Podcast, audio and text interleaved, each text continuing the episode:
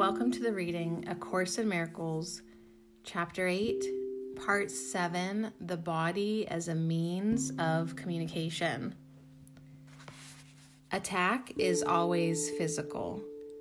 When attack in any form enters your mind, you are equating yourself with a body, since this is the ego's interpretation of the body. You do not have to attack physically to accept this interpretation. You are accepting it simply by the belief that attack can get you something you want. If you did not believe this, the idea of attack would have no appeal for you.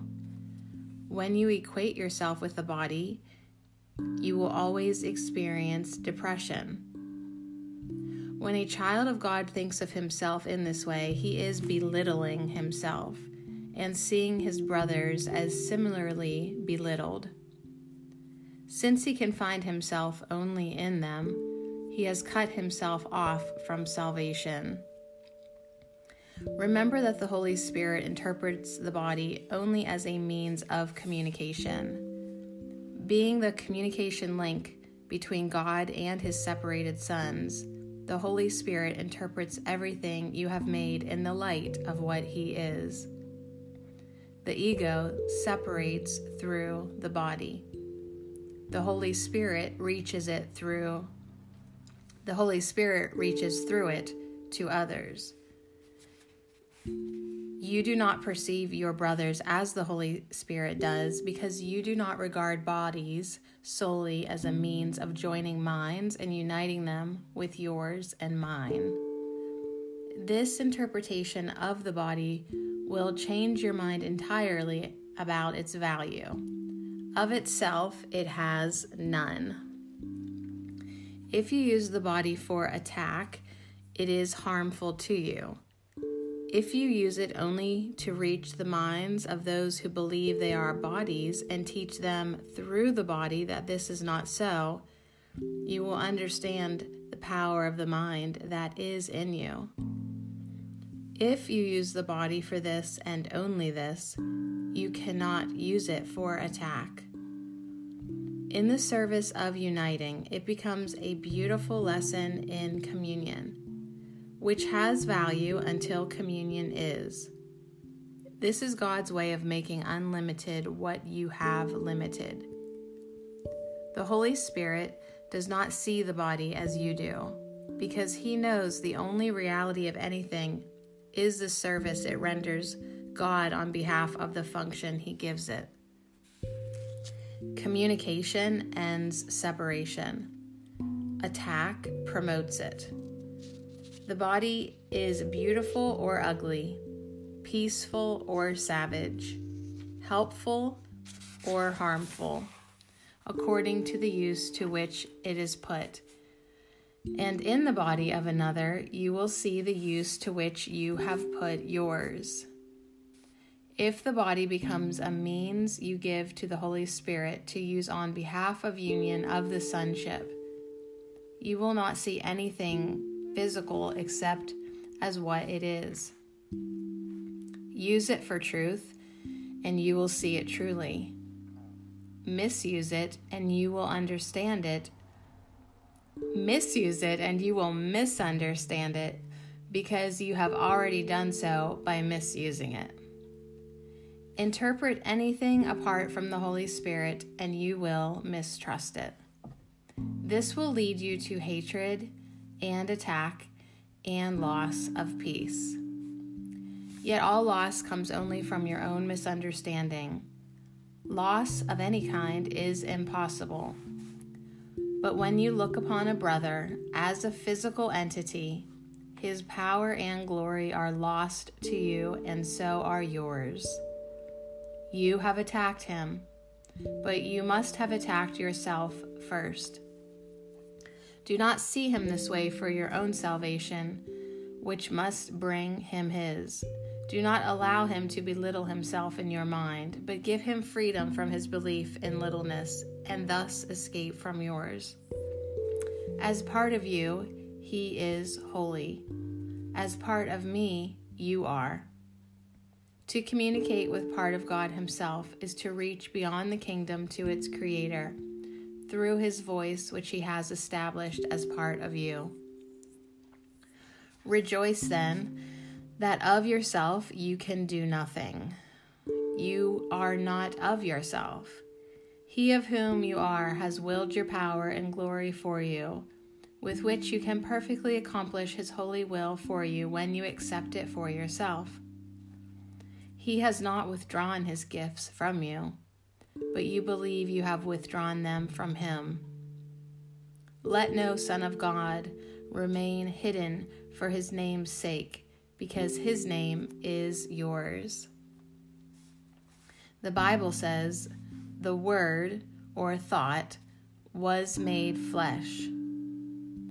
Strictly speaking, this is impossible since it seems to involve the translation of one order of reality into another. Different orders of reality merely appear to exist, just as different orders of miracles do. Thought cannot be made into flesh except by belief, since thought is not physical. Yet, thought is communication for which the body can be used. This is the only natural use to which it can be put. To use the body unnaturally is to lose sight of the Holy Spirit's purpose and thus to confuse the goal of his curriculum. There is nothing so frustrating to a learner as a curriculum he cannot learn.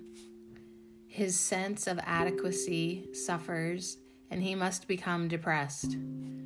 Being faced with an impossible learning situation is the most depressing thing in the world. In fact, it is ultimately why the world itself is depressing. The Holy Spirit's curriculum is never depressing because it is a curriculum of joy. Whenever the reaction to learning is depression, it is because the true goal of the curriculum has been lost sight of. In this world, not even the body is perceived as whole. Its purpose is seen as fragmented into many functions with little or no relationship to each other, so that it appears to be ruled by chaos. Guided by the ego, it is. Guided by the Holy Spirit, it is not. It becomes a means by which the part of the mind you try to separate from spirit can reach beyond its distortions and return to spirit. The ego's temple thus becomes the temple of the Holy Spirit, where devotion to Him replaces devotion to the ego. In this sense, the body does become a temple to God. His voice abides in it by directing the use to which it is put. Healing is the result of using the body solely for communication. Since this is natural, it heals by making whole, which is also natural. All mind is whole, and the belief that part of it is physical or not mind is a fragmented or sick interpretation. Mind cannot be made physical, but it can be made manifest through the physical if it uses the body to go beyond itself. By reaching out, the mind extends itself. It does not stop at the body, for if it does, it is blocked in its purpose. A mind that has been blocked has allowed itself to be vulnerable to attack because it has turned against itself. The removal of blocks, then, is the only way to guarantee help and healing. Help and healing are the normal expressions of a mind that is working through the body but not in it. If the mind believes the body is its goal, it will distort its perception of the body, and by blocking its own extension beyond it, will induce illness by fostering separation. Perceiving the body as a separate entity cannot but foster illness because it is not true. A medium of communication loses its usefulness if it is used for anything else. To use a medium of communication as a medium of attack is an obvious confusion in purpose. To communicate is to join, and to attack is to separate. How can you do both simultaneously with the same thing and not suffer? Perception of the body can be unified only by one purpose. This releases the mind from the temptation to see the body in many lights and gives it over entirely to the one light in which it can be really understood. To confuse a learning device with a curriculum goal is a fundamental confusion that blocks the understanding of both. Learning must lead beyond the body to the reestablishment of the power of the mind in it. This can be accomplished only if the mind extends to other minds and does not arrest itself in its extension. This arrest is the cause of all illness because only extension is the mind's function. The opposite of joy is depression. When your learning promotes depression instead of joy, you cannot be listening to God's joyous teacher and learning his lessons. To see a body as anything except a means of communication is to limit your mind and to hurt yourself. Health is therefore nothing more than united purpose. If the body is brought under the purpose of the mind, it becomes whole because the mind's purpose is one. Attack can only be an assumed purpose of the body because apart from the mind, the body has no purpose at all. You are not limited by the body and thought cannot be made flesh. Yet mind can be manifested through the body if it goes beyond it and does not interpret it as limitation. Whenever you see another as limited to or by the body, you are imposing this limit on yourself. Are you willing to accept this when your whole purpose for learning should be to escape from limitations? To conceive of the body as a means of attack and to believe that joy could possibly result is a clear cut indication of a poor learner. He has accepted a learning goal, an obvious contradiction to the unified purpose of the curriculum, and one that is interfering with his ability to accept its purpose as his own. Joy is unified purpose, and unified purpose is only God's. When yours is unified, it is His. Believe you can interfere with His purpose, and you need salvation. You have condemned yourself, but condemnation is not of God. Therefore, it is not true. No more are any of its seeming results. When you see a brother as a body, you are condemning him because you have condemned yourself.